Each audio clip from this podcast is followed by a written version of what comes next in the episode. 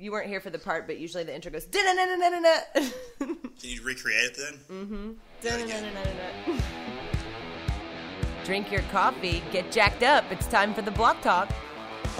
Essentially, the Block Talk as a podcast will be a collaborative effort between myself and the best people in the business here in Little Rock to bring up to date market and industry information in a fun, exciting way. Fun, exciting way. Rick Bertram is out of town this week, so he has joined me via Skype to discuss all of the things you need to know about residential appraisal. Uh, thank you, Jamie. Um, I am a certified residential appraiser here. Someone call the cops. There's an appraiser here, also with a real estate Stop, agent. stop, Sorry. stop. Um, here in Little Rock, Arkansas, Central Arkansas. Um, yeah, been doing it for 15 years. And, uh, it's it's an interesting job. Would you say that you are the best there is? I absolutely not. I think there's plenty of better appraisers than me, but I do care about what I do, and I take a lot of pride in my work. So I actually did a little bit of research before we had this, and I got a quote from someone that works with you quite often. Um, this is from a mortgage lender pretty high up uh, in our industry, and he says, "quote Rick and his team use cutting-edge valuation technology. He knows the Central Arkansas real estate market better than any appraiser we've ever worked with. He is fair, precise, and enjoys helping buyers and sellers understand what they are buying and what the valuation implications are. Rick is an educator and a leader in the residential valuation industry, and for these reasons, he will always have a partner in Eagle Bank Mortgage." End quote. That's a very flattering comment. Yeah, I appreciate That's that. very- That's good. I, it's a very flattering thing to say somebody. Right. So that's why we wanted to have you here on the Block Talk because the purpose of this podcast, as you know, when you were invited on, is to add value to our listeners and to express to them the things that on the real estate industry side of things that we see that not everybody understands. So, what is the big mystery, anyways, between appraisers, realtors, and lenders? How come they can't just all get in bed together? well, that's an interesting way, interesting way to put it. Um, we, you have to understand the client appraiser relationship to understand who can talk, when they can talk, and what they can talk about. In most buying situations, uh, the lender and the appraiser have a client relationship. So the bank orders the appraisal from you. Correct. So we don't necessarily have a relationship with anybody else. So when you go to my house and I own the house and you come to my house to appraise it, I'm told by my real estate agent the guy's going to call you, he's going to come to your house and look at it, and I and you come there and I meet you and I say, "Hey, what's up? Can you tell me what it's worth?" What's your answer to that? Well, that's a common question that we get asked, and the answer is, well, number one, I'm not good enough to tell you what your house is worth after a 10 minute, you know, visit. So that's probably more important. So, note to self: if an appraiser comes by your house for ten minutes, Yeah, Maybe. if I was that good, I'd be, I'd probably be in a different profession. um, but no, seriously, it's um, information that I uncover or discover, or information that I have an opinion on as that relates to that assignment, to that piece of property, is between me and my client, and I keep that information confidential, unless otherwise they tell me I can share information with someone, So including the, the seller of the house, the borrower of the lo- on the loan, an agent involved, uh, anybody else. I would ask for uh, permission in writing to discuss information that I came up with related to that assignment. okay. So that kind of answers the question of why homeowners kind of think appraisers can be, you know, and agents. They don't understand why you won't talk to them, but it's because your client relationship is with the bank. Correct, and I would I would incur uh, liability. We, we sign agreements with our clients typically that require us to keep that information confidential. Besides the fact that I would be violating you know uniform standards for professional appraisal practice, which is Use kind of- PEP. yeah, that's, that's our kind of uh, rule book. Yeah. you know, to, to, to be ethical. Yeah, those are the things you're bound by. Like Correct. realtors have their own set of uh, guidelines as well. So, what do you think the reason is the communication breakdown between realtors and appraisers? Then, since you have so much information about the market, you would think that realtors would want to talk with you and you talk with them about what's going on. Well, I think in most circumstances, those general discussions can take place. As it relates to a specific transaction with a house, the appraiser has to be really careful about what they say to an agent involved in the transaction. And if they don't run that by their client first, whether or not they can talk about that transaction, it's probably safe to say they, they should they should keep that information confidential. But if the client says, "Hey, look, you can talk to the agents involved in this transaction," uh, I think it's sometimes appropriate for the appraiser to to walk the agent through a process that they don't understand to explain, you know, maybe even the guidelines they were following and the thought process by which they came up with an opinion. Okay. So if, if it's going to clear up any mystery, if it's going to clear up any miscommunication, I think it's appropriate. We'll move on then to square footage because that's my favorite thing. And as an agent, I keep getting these deals that come across, and the house is 300 square feet different than the seller thought it was, or it's 200, or it's 50. So is square footage a standard set of rules? Does every appraiser measure by the same standard? How do we find out how big our house is? This is a good question. Um, there is not technically one standard by which all appraisers measure. Aha. Uh-huh. There is a standard that's recognized and that's, I would say, encouraged. We're encouraged to use. The State Appraisal Board in Arkansas considers it good practice to use what's called ANSI standard, and that's a nationalized set of standards to measure uh, gross living area and they're online, and anybody can find them. They're really easy to search for. There's, it's a PDF. It's about 10 pages.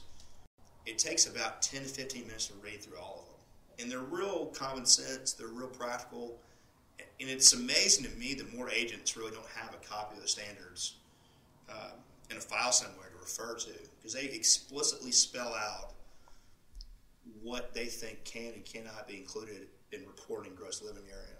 Right. And without getting into the details of it. Um, like I said, they're very intuitive, and they address things like ceiling height, um, finish um, of, of, interior space, and things like that. So the the appraisers that I know, and I speak for our firm too, typically follow those standards, the ANSI standard.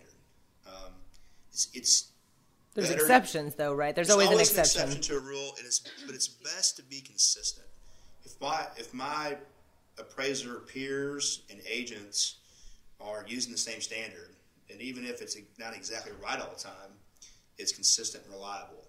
And right. I think that's the key. Isn't that the board's big thing, anyways? Is always have something to hang your hat on, always have something to back your facts. I think it's an industry accepted standard that that holds weight. Okay. And it's reliable. And to answer your other question, you know, the agents can always hire someone who's familiar with those standards to measure a house. It doesn't have to be an appraiser. It's like we all hold on at the roller coaster and we get to the top and here the appraisal comes in and we put our arms yeah. up and hope for the best. Why would you why would you take that risk? But that's me. But like I said, county records uh, in most counties, I hear this across the United States from other appraisers, just aren't as reliable um, as they should be sometimes. And I wouldn't, as a professional, place any weight on something I know to be sometimes unreliable. So I think uh, an agent performing due diligence would hire or themselves measure a house they're about to list. But call me crazy. I mean, yeah. I mean, I measure my own, but I might have a. I don't understand why you wouldn't. Right. You know how to do it. It really does provide an extra level of comfort to your buyers sure. and sellers too, knowing that they're paying per foot and they know how many feet they're paying for. I really have been approached quite a bit since I've moved over from the appraisal industry to the real estate industry about price per square foot. I can't tell you how many times per day an agent says to me, Jamie, the price per square foot in Leawood is X amount of dollars. And I always kind of giggle to myself. What do you think when an agent says to you, price per square foot in a neighborhood? You know, I, this question is one of the other many questions that comes up it is probably it, it, it's question that I can't like like the square footage issue um, is a question I can't believe we're still having to answer. And I'll tell you why. It's oversimplification of how houses are bought and sold. And the best example I could give you is it's like the body mass index. You know the body mass index. Yeah, the BMI that tells me I'm your obese. Doctor, and if you're five ten and two hundred pounds, you're considered X, and it may be obese. The body mass index doesn't account for is build. I'm a broad guy. Yeah. When I go into the doctor, they tell me I'm obese. You guys haven't met Rick, he's a big dude. That's right. but I'm not obese, as you can see. Yeah, he's ripped. I'm not ripped. We're I'm having a push. Obese. We're having a pushing push, push up contest. No, but it's the same with houses, and houses aren't all built the same. Some houses have big lots, some have small lots. Some have three car garage, some have two, have two car garage. some have been updated, some have not been updated. And so the price per square foot method doesn't account for those differences. Neither for regression or progression either, right? Well, it, it doesn't. It, price per square foot is only reliable in a neighborhood that's homogeneous. That's all houses look the same. All houses are built the same. Uh, they're very similar in square footage. They're very similar. In Roush Coleman. So- Oh, sorry. a perfect example. um, in that instance, and even then, still, There's some some have fences, some don't. Some have fireplaces, some don't. Some have True. covered porches, some have open patios. True. And so price per foot blends that total price in with the square footage as if the square footage is driving the total price, and it's not. There's other factors at, at play there, and that's why it's unreliable. It's not 100% reliable in a neighborhood that's cookie cutter, so it's definitely not reliable in a neighborhood that's older with a wide mix of uses and styles and ages. And Right. Like Park Hill, you could be driving around Park Hill and you could see a duplex, you could see a, a 4,000 square foot house, you could see really anything in a neighborhood like that. So when someone says the price per foot in this Perfect neighborhood. example. Okay. And so it, it could hurt you or help you either way. But you could never go in and purchase a property. That's that's the thing I run into is I hear people say I'm going to go in there, I'm going to purchase a property in there for forty five dollars a foot because my friend sold a house over there for one hundred and fifty dollars a foot. I mean, Well, who a- knows what you're dealing with on either side? Exactly. It gives you no insight into the property's characteristics. Now, like I said, um, there is a degree of reasonableness.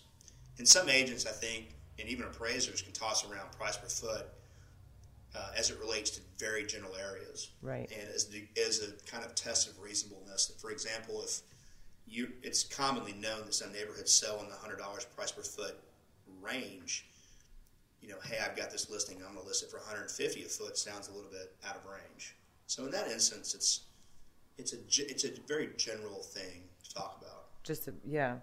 So would a property investor or an, an agent, a person that wants to invest in real estate, just that's uninformed, would they be wise to hire an appraiser? And could they do that? Could they come to an appraiser and say, "Hey, Rick, I want to hire you to consult on all my transactions"?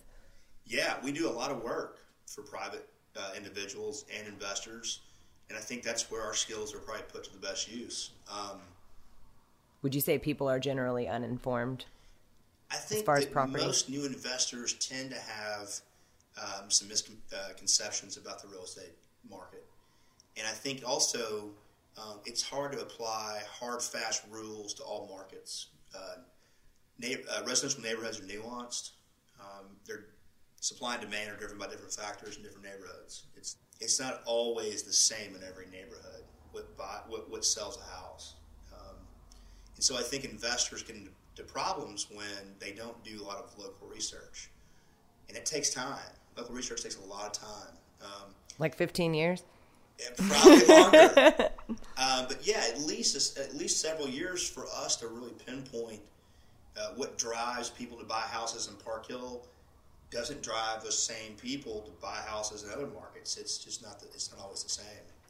Investors could expand their footprint by buying and selling houses in unfamiliar markets, and you pay an appraiser to do the legwork for you. Do you think appraisers do a lot of legwork? We do. You do. Our firm does a lot of legwork. It's a lot of paperwork, huh? it's it is a lot of paperwork. it's it, it is uh, part of our uh, obligations to our standards of conduct to keep a work file. And that's one of the things real estate agents too don't really know about appraisers is that they think you guys make a ton of money to run around and tell them what these houses are worth, and really what what you're doing is working super hard to to put out there a product that they can rely on, right? I mean, ultimately, it's your opinion of value that decides whether or not that transaction yeah, through.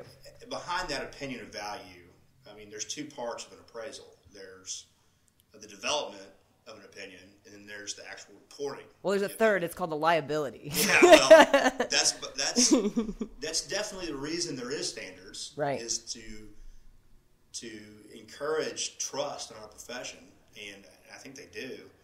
But for every opinion of value I deliver to a client, there is a huge work file behind it.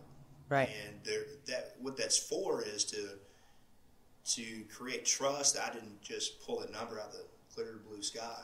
That I that I have a rationale and support uh, and evidence. It's like building a case to present in front of a judge. Well, and with your reputation in Little Rock, a lot of people would would expect you to be able at this point to pull values out, um, just because you've worked here for so long and have such a good reputation. And I know for our listeners that aren't aware that have listened to the previous podcast about iRealty and Maurice and Kristen, maybe aren't aware that my background actually is in real estate appraisal, and you were the final mentor, the final mentor I don't know. Uh, that I got to work for you, and I would say um, you definitely hold us to a higher standard when it comes to research. And um, would you say that realtors should be receiving more phone calls from appraisers about verification of data, or would you say that most appraisers call them? I know you made me call them. I think that that's a very critical piece of the appraisal puzzle is to interview the agents involved in the transactions. But not only that, it is required to verify the sales. Um, County records. appraisal. County, County- records just aren't enough. And typically, an interview can really shed some light on things that don't look apparent from just a listing sheet. Do you have an instance where something like that has occurred, and you maybe found out later because of your interview what happened with the property? Yeah, it- as a matter of fact, um, I was using a comparable sale in a neighborhood that looked, you know, like a model match for my subject, and it was um, about ten percent less than the rest of the sales in the neighborhood. It was such a close model match to the subject that I felt like I felt compelled to use it, um, design wise, style wise, location wise. When I called the agent to talk about the sale, I said, "Hey, tell me about this sale." You know, the first thing out of her mouth was, "Oh goodness, that was the hardest thing to sell. It was dirty. There were pet pet stains everywhere. The yard was tore up. Oh. Negative drainage." And so, I was able to disqualify as disqualify that as a sale in the report for that reason, and I notated that in the work file. And if I hadn't called that agent, I would have had no idea. Right. Um, now it's only one sale, but it may have impacted my opinion of value. Right. And that's that's a good example, and that happens quite often. I bet that happens a lot when people are going to move. They need to get out of a house quickly, and so they're willing to sell it for less.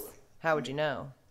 And I think that's why you call the agents. Um, you know, agents don't have uh, to post the gory details of why people sell houses, and they sell them for all kinds of reasons. But some reasons may be um, atypical, they could affect the price. For instance, a divorce situation, a bankruptcy, a estate situation. So These- there's many reasons. So these would all be different kinds of types of value too. Like let's say someone was ordering an appraisal for all these things. They got a divorce. They wanted to know what the house was worth. They hired you, so they would have to give you a specific opinion of value, right? And something to engage you with. all assignments, um, the definition of the value that you're reporting is one of the most critical pieces of the appraisal.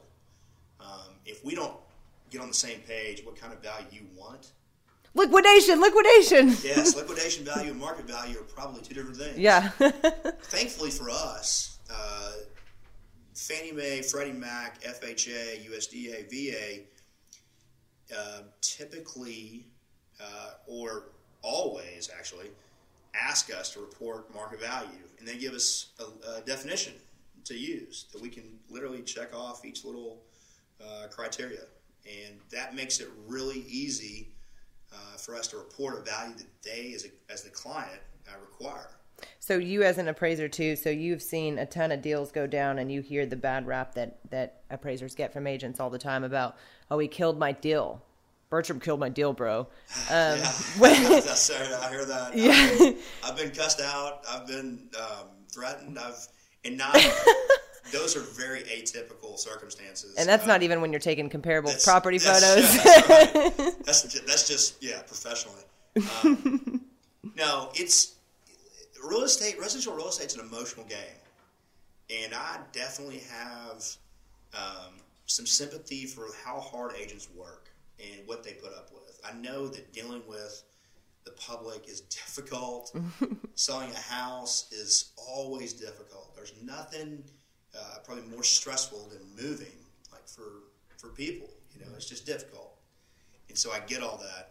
In my experience, I, you know, agents have lost their cool with me, and I've lost my cool with agents. But I've never, um, I've never had an agent since I, in my career asked me to do something unethical, right, and that's mo- more important than anything. right. But we do disagree, and that's fine. um, and, it always ends up to be civil conversations, and, and uh, but at the end of the day, I have to follow my uniform standards appraisal practice to the letter, and then I have to follow uh, my client's instructions to the letter. And sometimes my client's instructions and um, the goals of the agents are, are different. And, and it just happens. That was a good way to put that. That was a really I good way to put that. It's, there's, there's a lot of gray in residential real estate. Yep. And if you're in the black and white, it's the wrong business to be in. Well, what? Uh, so this is the ultimate question. Then, as an appraiser, you have all this knowledge. Um, I'm sure if you were going to sell your house, you would you would already know a really good real estate agent to help you with that. But but my question would be: so let's say the unsuspecting real estate agents that you've lined up to interview don't know that you are Ricky B. Bertram, the appraiser of Little Rock. So so they come in there to line up an interview. What do you ask them? You with all your knowledge what do you ask a realtor to make sure that you got one that that knows what they're doing? That's a good question, Jamie. Um, I would expect them to have a really good grasp of the specific market I was selling my house out of, and understand the supply and demand factors uh, that potential buyers are up against, i.e., you know, if if mortgage financing is is readily available, if the rates are low, what are rates doing right now? You know, what's the demand for this tax district? What are you hearing? What's your what's the word on the street about our neighborhood? And I think timing is obviously everything with with selling real estate. So, an agent who has a grasp on those factors that would be really important to me. You know, and um, I don't think a lot of gimmicks impress me, but that's me personally. But agents with a good breadth of knowledge and a lot of experience do. So, uh, for you personally, you have to get up and go out every day and climb in attics and crawl spaces and pull measuring tapes and all that. So, how do you get going? What drives you um, before we get done here? What is the thing that drives you to get up and go every day? Is there like a really good Van Halen song that you listen to in the morning, or uh, is that too light for your taste? No, think, What's uh, your jam? there's so many. It's it's usually on the heavy metal end of the spectrum. So not Village People. Not Village People. Okay. Probably hair, uh, some '80s hair metal band. Okay. Like anything like Motley Crue. I like it. Van Halen. Um, you know, hard driving guitars and then some coffee, I'm, I'm pretty good to go. Yeah, I have seen him survive on, on coffee. Yeah, so, totally. um, well, we're going to put the links on our blog and website for the ANSI standards for measurement if agents are curious about finding out more information on what constitutes square footage and congruent floor plans. And then as far as any other standards we have as appraisers 4150 handbook or maybe some of the FHA guidelines that that Rick knows about and has to adhere to when he's doing an appraisal, we'll put those out on our website so that you can get them. If you want to get a hold of Rick, you can always find him on Facebook. You can also go check him out playing soccer Wednesday night at Burns Park. He'll be the big dude throwing everyone down. Or you can uh, check him out, Bertram Realty Advisors, and give him a call if you need some help with anything value related. Walk out.